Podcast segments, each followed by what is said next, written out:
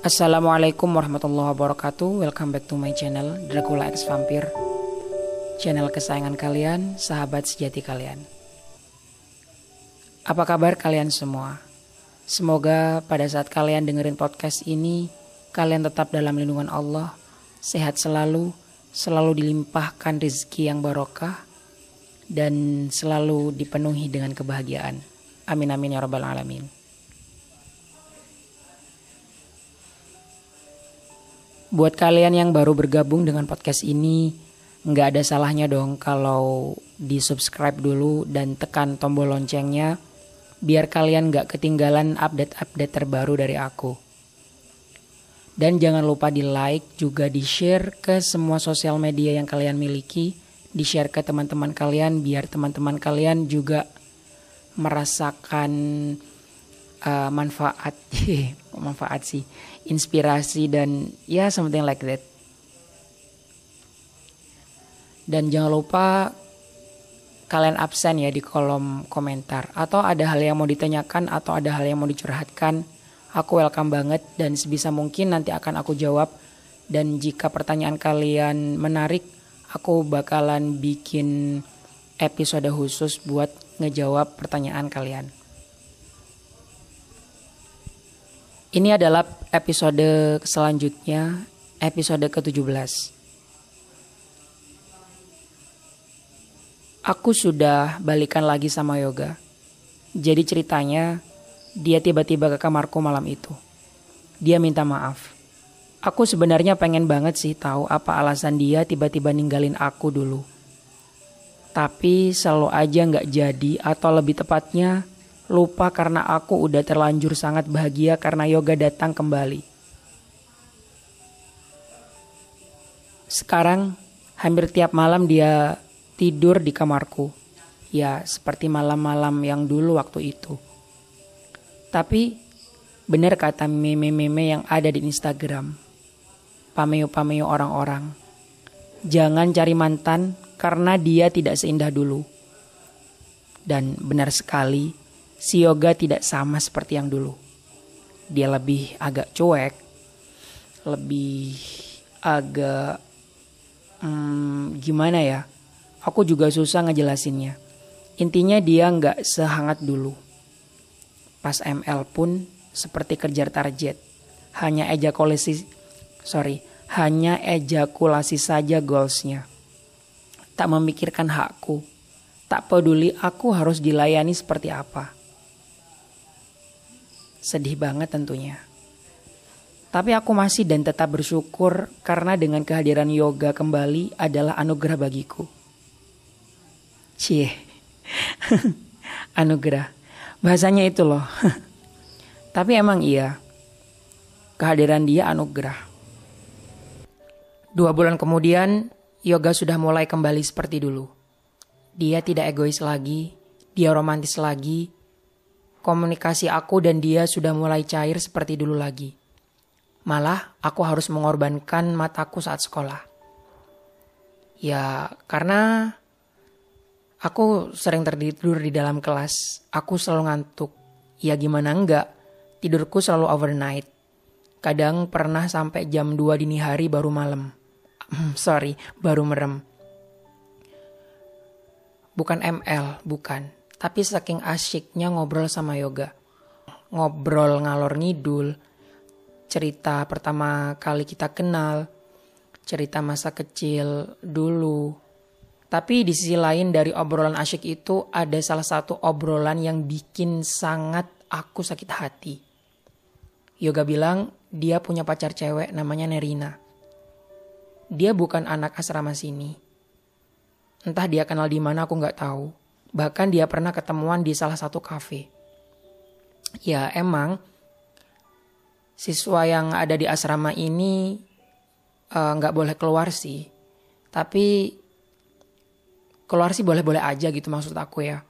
Keluar asrama sebulan sekali boleh. Asalkan izin dengan alasan yang jelas dan tepat. Jadi seperti ini ya rasanya cemburu lebih menyakitkan daripada ditinggalkan. Sebenarnya mau yoga itu apa sih? yoga menganggapku apa.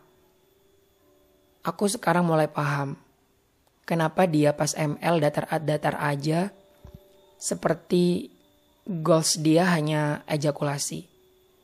Atau jangan-jangan dia kembali padaku karena emang cuma mau ngelampiasin hasrat birahinya ke Nerina si ceweknya itu kepadaku. Bisa jadi. Ya Tuhan, aku sakit sekali. Dan cemburu itu sangat sakit ya Tuhan. Sakit banget. Hampir tiap malam Yoga bercerita Nerina. Katanya dia cantik, imut, hmm, putih, kayak aku katanya. Oke, harus diakui, aku agak sedikit tersanjung saat Yoga bilang aku secantik Nerina. Tapi ya tetap aja menyakitkan. Aku ingin sekali mengatakan pada Yoga kalau aku cemburu. Tapi aku selalu saja tidak bisa. Aku selalu merasa insecure. Aku selalu merasa kalau aku nggak pantas cemburu meskipun aku sangat berhak cemburu. Aku merasa insecure karena bagaimanapun gantengnya aku, bagaimanapun cantiknya aku, aku tetaplah laki-laki. Dan intinya aku kalah. Tapi di sisi lain, aku kadang merasa bangga juga. Merasa tersanjung karena dengan berceritanya yoga kepada aku tentang Nerina, berarti dia sangat percaya padaku. Berarti dia sangat nyaman curhat padaku. Berarti aku sudah tak dianggapnya orang lain lagi. Tapi jujur, ini sangat menyakitkan. Ini nggak mudah. Lalu bagaimana seandainya kalian ada di posisiku saat itu? Hmm. Tulis di kolom komentar ya. Pernah nggak kamu ngerasain insecure pada seseorang yang kamu cemburui? Usai sholat Jumat bulan Maret kala itu, Yoga mengetuk pintu kamarku saat aku baru saja merebahkan diri di atas spring bed kamar asrama. Aku kaget campur senang yoga ke sini. Jarang sekali siang-siang gini dia main ke kamar. Kok tumben-tumbennya? Uh, dia memakai kaos biru dan sarung kotak-kotak hitam garis putih. Dari luar kaosnya tampak sekali tonjolan-tonjolan atletis di dadanya itu. Tangannya juga seperti sedang memaksa lengan kaosnya untuk tampil memamerkan otot-otot yang emang tak begitu kekar, tapi sangat terlihat jantan sekali.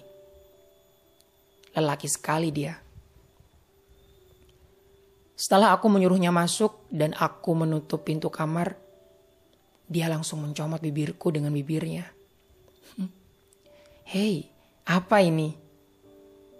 Siang-siang begini dia melakukan hal itu.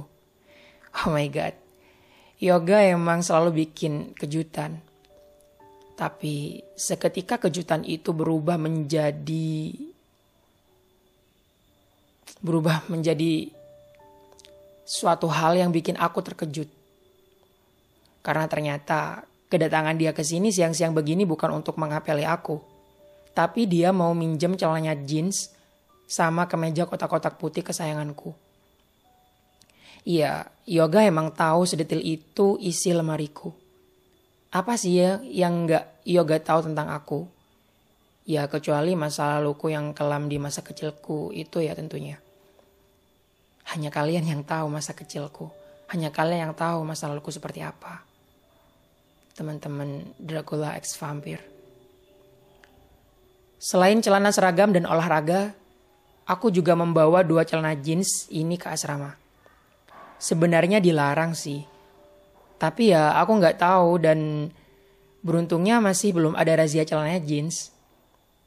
Jadi dulu pas aku pertama kali mau berangkat ke asrama aku nggak tahu kalau di sini nggak bawa celana jeans. Tapi aku tetap bawa jadi ya kalau seandainya nanti ini ada razia ya itu resiko lah.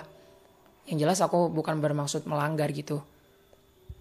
Yang bikin aku terkejut bukan karena dia mau meminjam celana dan kemejaku tapi alasan kenapa dia meminjam celana dan kemejaku itu.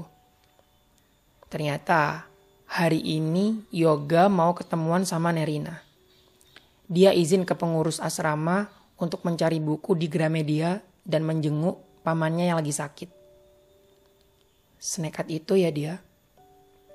Kalau sampai dia ketahuan, dia bisa di DO dari asrama ini. Bisa di DO dari sekolah ini. Segitu spesialkah Nerina sampai dia rela melakukan semuanya? Lagi-lagi aku merasa sangat bodoh, sangat bodoh. Aku ini sebenarnya siapa? Aku ini siapanya yoga sebenarnya? Mana ada kekasih diperlakukan seperti ini? Dengan terpaksa, aku meminjamkan celananya jeans dan kemeja yang dibelikan bapakku pas tugas di Singapura itu. Aku ngerasa bukan hanya jeans dan kemejaku yang aku pinjamkan, tapi jiwa ragaku juga aku pinjamkan untuk menjadi saksi percintaan dia dan Nerina nanti. Dari jendela kamar, aku melihat Yoga keluar gerbang asrama dengan berseragam. Dan tentunya jeans dan kemejaku berada di dalam tasnya itu. Aku menatap ke kepergiannya Nanar. Aku menangis. Iya, aku menangis. Ya Tuhan, kenapa sesakit ini? Apakah ini memang caramu kalau sebenarnya sudah saatnya aku keluar dari perangkap cinta terlarang ini? Bersama yoga aku nyaman. Yoga adalah sumber semangatku, tapi di sisi lain dia juga racun yang mematikan aku perlahan. Dan sore ini aku izin tidak mengikuti kegiatan jamaah sholat asar.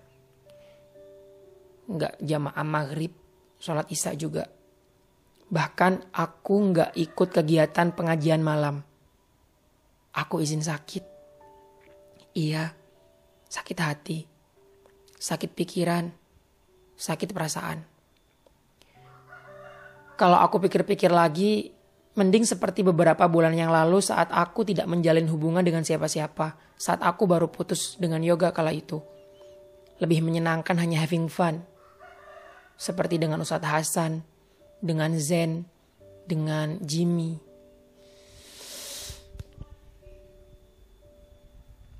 Keesokan harinya, saat istirahat sekolah, Yoga mencariku. Aku emang lagi bad mood, lagi malas ngapa-ngapain.